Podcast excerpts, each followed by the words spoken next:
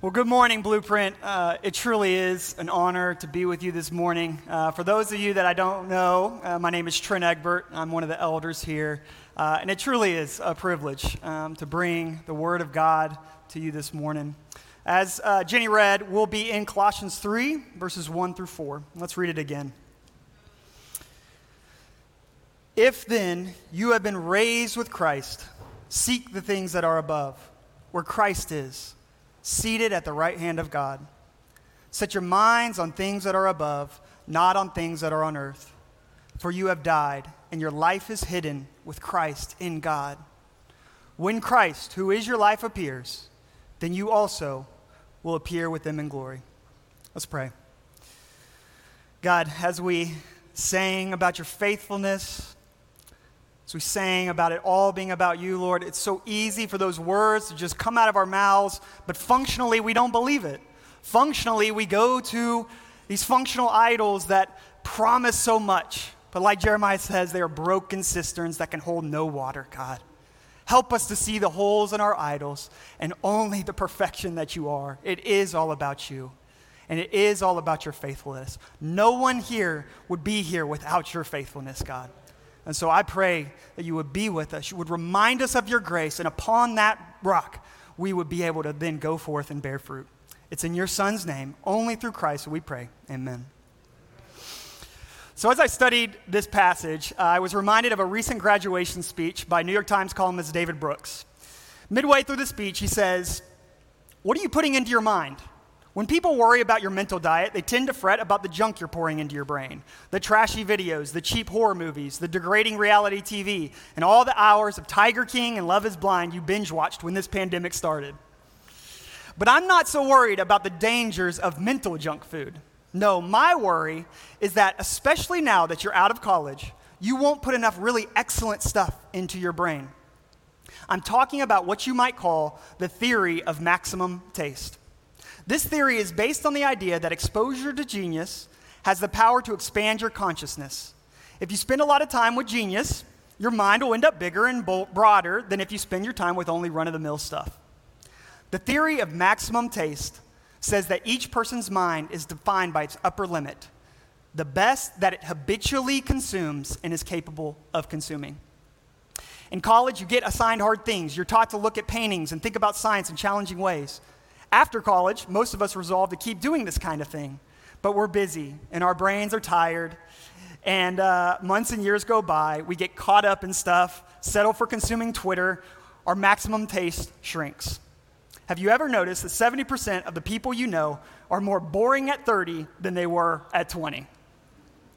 Now, depending on who you are, this will either be motivating to go and consume some great content, or demoralizing because you know you are more boring right now than you were when you were 20. But either way, this theory, it falls short in a number of areas. Who decides what good topics to pursue? What if I'm just not disciplined enough to sustain the practice of habitually consuming great content? Or most important, how does any of that really change me? This morning, I want to spend time redeeming that theory of maximum taste by aligning it to the beautiful glories of the gospel and seeing three things what God has done, what we must do, and what only Christ will complete. Only when we remember what God has done and what Christ will complete will we have the clarity on what to consume and the freedom to consume it. See, our text begins and ends with the Lord. If we have any hope of cultivating true maximum taste, we must remember to remain within that hopeful boundary. Now, before we dig into our passage for today, let's set the scene of this letter to the Colossians. See, the Colossians were facing two competing influences. On one side, you had mystical polytheism, where people worshiped Greek and Roman gods who covered different areas of life. So they were tempted to simply add Jesus to this list as yet another God. And on the other side, you had the observance of the law, where Jews stressed the only way to show your commitment to the Messiah was by following all the laws of the Torah. Today, we see the same thing, it's just played out differently. Maybe you struggle to believe in God and want to keep your options open, and you'll follow whatever makes you happy in the moment. Or you may fall into a sense of legalism, following a list of do's and don'ts in order to live up to some form of religious or cultural expectation. We think we're above this, but it's subtle. See, later in this letter, just one verse after what we read in Colossians 3 5, Paul gives a list of don'ts. He says, Put to death, therefore, what is earthly in you sexual immorality, impurity, passion, evil desire, and covetousness, which is idolatry. That third to last one, evil desire, is the Greek word epithumia. And it's not simply what you would think, it's not just a list of evil things that you shouldn't desire. But Tim Keller says it literally translates an epi desire, an over desire, an inordinate, magnified, excessive desire. He goes on, epithumia is not so much talking about ordinary desire for something that's bad, it's an over, inordinate, excessive desire for something that is good. And that's the essence of what's wrong with all of us.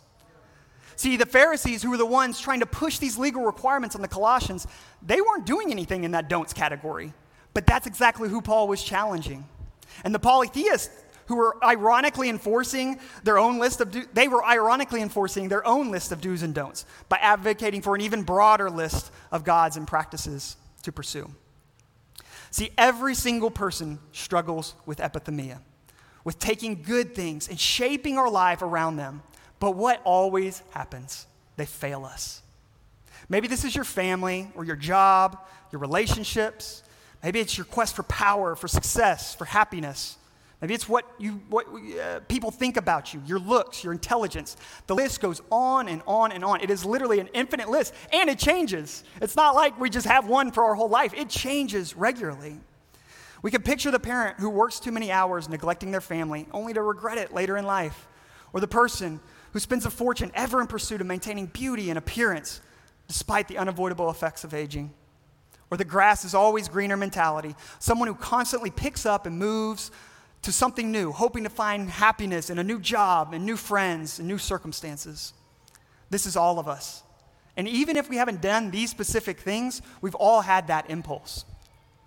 And do you remember that definition of maximum taste? That our mind is defined by its upper limit, the best that it habitually consumes? What happens with our mind with these over desires? We can't stop thinking about them. We lose sleep if they aren't in a good place. We fall into all sorts of emotions that then impact how we live. That's how you know what your over desires are, what your epithumias are. They're the things that if your expectations are not met, you're devastated. So Paul writes this letter to the Colossians addressing these misleading influences and the resulting over desires that they create in our minds. Our short passage this morning, Colossians 3, verses 1 through 4, beautifully encapsulates what his response is all about. Namely, that only by the power of God can we cultivate maximum taste for Christ by remembering what God has done, what we then must do, and what only Christ will complete. Now, it's natural to want to go straight to the what we must do part, isn't it?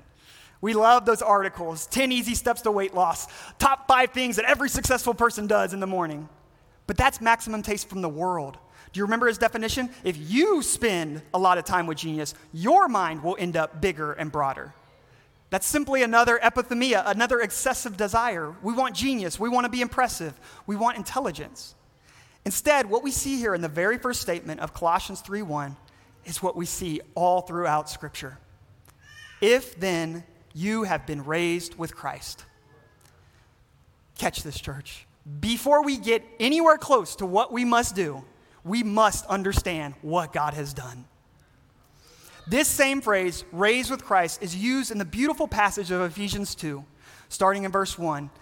He says, And you were dead in the trespasses and sins in which you once walked, following the course of this world, following the prince of the power of the air, the spirit that is now at work in the sons of disobedience, among whom we all once lived in the passions of our flesh, carrying out the desires of the body and the mind and were by nature children of wrath like the rest of mankind. But God, but God, being rich in mercy, because of the great love with which He loved us, even when we were dead in our trespasses, made us alive together with Christ. By grace you have been saved, and raised us up with Him, and seated us with Him in the heavenly places in Christ Jesus. Just let that sink in for a moment. You were dead, dead. You could do nothing. But God, being rich in mercy, raised us up with him. Do you see why we cannot go straight to the what we must do? Is there any part of that passage that makes it sound like you must and can do anything? Anytime we think we must do something, we have to stop and remember that it is only by His power that any of our doing is possible. And here's how you know when you truly get it, when you truly understand what God has done for you. It changes you. You're transformed. Your loves change. Your epithumias change. Your mind changes. The things you care about change. And only then do we have a strong foundation to look at what we must do. I came across an article this week uh, where an anonymous donor gave $56 million to Minnesota Public Radio. Shout out to the, to the Wassenaars. By far their largest donation ever. And here's what the president said. I thought it was interesting. They only had one quote. He said, This extraordinary gift will have a transformative impact on the future of Minnesota Public Radio and the communities we serve. She used the word transformative because it's true. Do you think Minnesota Public Radio will ever look the same? So it is with those who have been raised with Christ. We have been given a gift so great, we cannot help but be transformed. Mark Dever says it succinctly you don't need a better you, you need a new you. And only Christ can do that. Only with that foundation of what God has done can then we turn, can we now turn to what we must do. Let's pick back up in verses 1 and 2.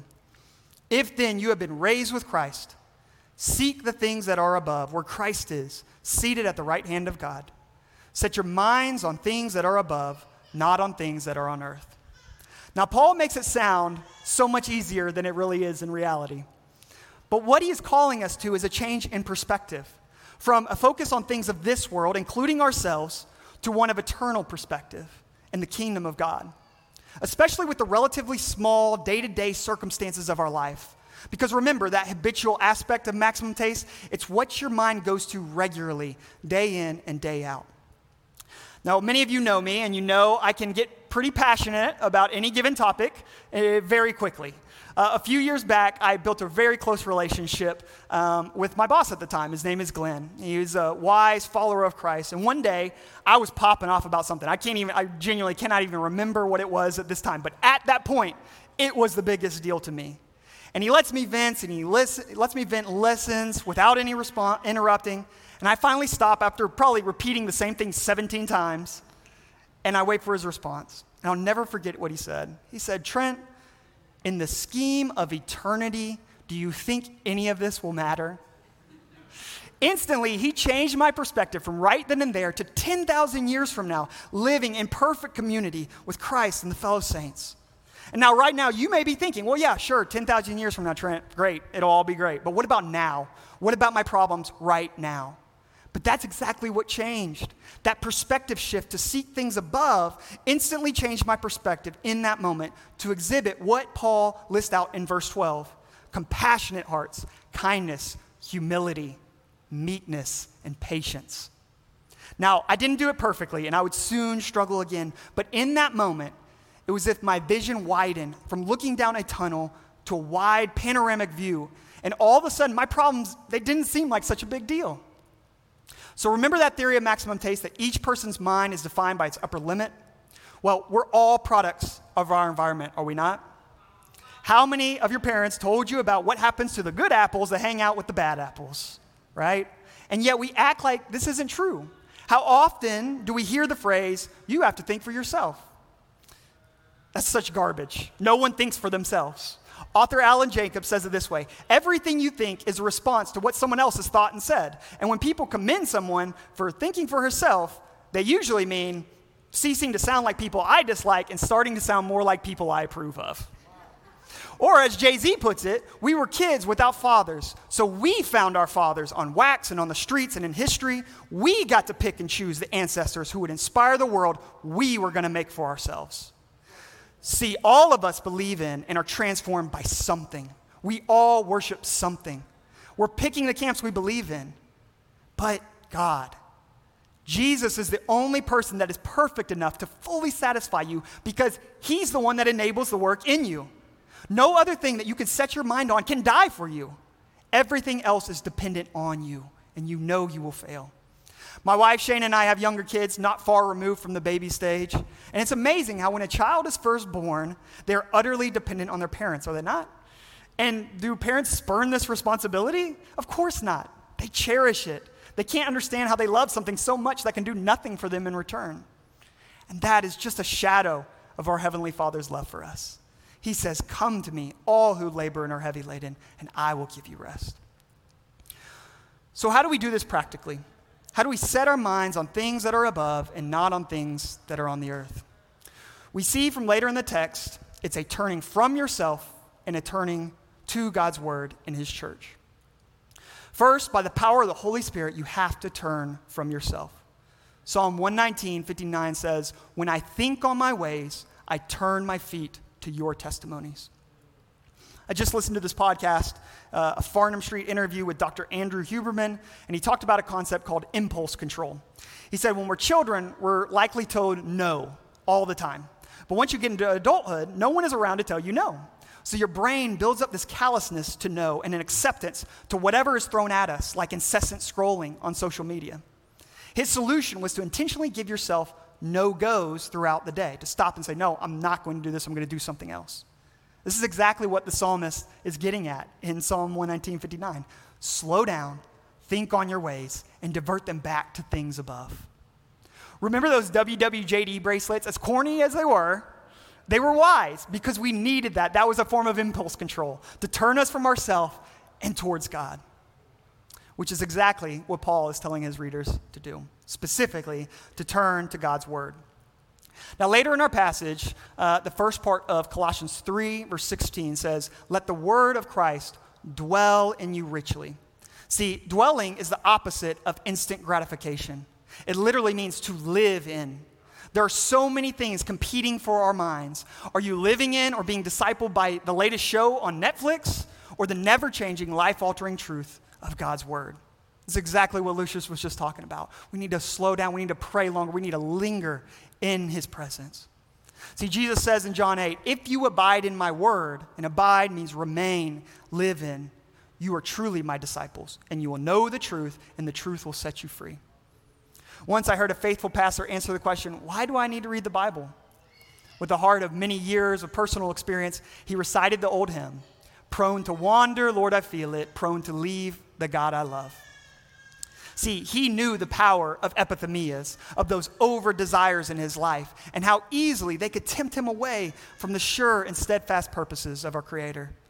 It was not a sense, it was not out of a sense of obligation that he went to the Word, but a sense of desperation.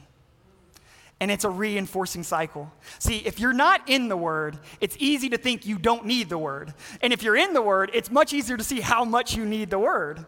It reminds me of one of my favorite analogies uh, from Dhati when he, he talks about walking into a room that smells bad and you notice it. And you're like, this smells bad in here. But then you stay there long enough and that smell goes away. This is exactly what Brooks is getting at with maximum taste. It has a compounding effect. We are what we habitually consume. Just like the person who eats healthy consistently is a much better person in a month, in five years, and 20 years, and so on, so do we need a regular input of God's truth to cultivate maximum taste for Christ because we are so prone to wander. And finally, how do we set our minds on things that are above and not on things that are on earth? It doesn't stop with you as an individual. We are called to do this in the community of the church, in the ecclesia. Let's look back at the rest of verse 16. Let the word of Christ dwell in you richly, teaching and admonishing one another in all wisdom, singing psalms and hymns and spiritual songs with thankfulness in your hearts to God. C.S. Lewis talks about this by saying, I think we delight to praise what we enjoy because the praise not merely expresses but completes the enjoyment. It is its appointed consummation. See, it's not out of compl- or it's not out of compliment that lovers keep on telling one another how beautiful they are. The delight is incomplete until it is expressed. This is one of the reasons we have city groups and DNA groups. We were not created to figure this out on your own. We encourage one another by sharing in our praise of what God has done in our lives and confessing in one another so that we may continue to look more like Him. Going back to the stinky room analogy, once you've been there and you, you've lost that smell, what's the only way to recognize it again? It's for someone to come in and, and say, Wow, it stinks in here. Now, right now, if you're feeling burdened because you have tried to do these things, you have started Bible reading plans, you've joined a city group, and yet you still feel hopeless. Know that you're not alone. You're just like everyone else in here. A couple weeks ago, Josh Wassenaar preached on John 15, where verse 5 says, I am the vine, you are the branches. Whoever abides in me and I in him, he it is that bears much fruit. For apart from me, you can do nothing. That kind of sounds like something dead, doesn't it? It's not that we contribute a little bit or some, it's nothing. Let's look at the final two verses from our passage, verses 3 and 4. For you have died, and your life is hidden with Christ in God. When Christ, who is your life, appears, then you also will appear with him in glory. See, there are two types of death in Scripture. First is the one we read earlier from Ephesians 2, and you were dead in the trespasses and sins. That's where we get ourselves. That's hopeless. But the death we see here is a death in union with Christ. When we place our faith in Jesus as our Savior, God doesn't just forgive us. No, He actually looks at us as if we had made the sacrifice and died at the cross ourselves. We are literally given the righteousness of Christ as if it were our own. And so when we have union with Christ, we share in His life, we share in His death, we share in His resurrection, and ultimately, we share in His glory. Jesus was the only person to ever truly cultivate maximum taste for things above. And if you are in Him today, right now, you share in that power that enables that enables you to cultivate maximum taste for the things of God. Jesus living in us now makes his desire our own. This is the only way we create true transformation. Jesus died, was resurrected, and now lives, inviting you to experience the maximum taste and oh, so much more that can only be found in him. Finally, there's a future aspect to this union with Christ.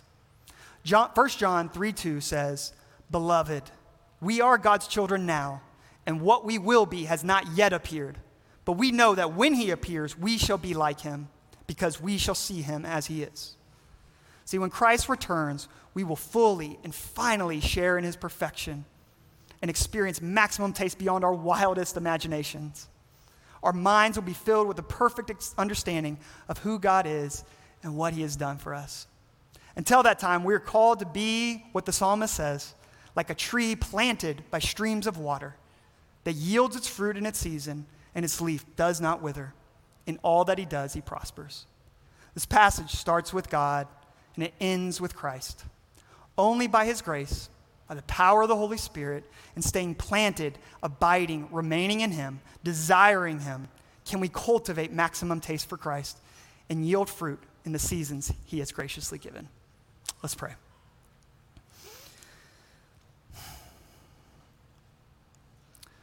Lord, I thank you that you do it all. You do it all, God. I'm reminded of the hymn on Christ the solid rock I stand, all other ground is sinking sand. God, how often do we pick up sinking sand thinking it's going to satisfy, thinking it's going to give us completeness, God, but it fails us. It's the over desire, it's the epithumia, God. Oh, it's so, we are so prone to wander. That hymn goes on like a fetter, like a, like a handcuff. Keep me close to you, God. Help us to be so aware of our need for you that it changes our heart so that it changes it from a have to with like the Jews of the religious expectations and it makes it a get to. We find joy, we find peace, we find all that we seek in your word, in your community, and in abiding in you, God. Thank you that you do it all. It's the only reason we have hope. So we pray that you would be with our people um, and continue to grow and shape us to look more like your son. We thank you. It is only by your Son, Jesus, that we pray. Amen. Thanks for worshiping with us. For more information about Blueprint Church, visit us online at blueprintchurch.org. You can also follow us on Facebook, Instagram, and Twitter at Blueprint Church. Have a great week, and we'll see you next Sunday.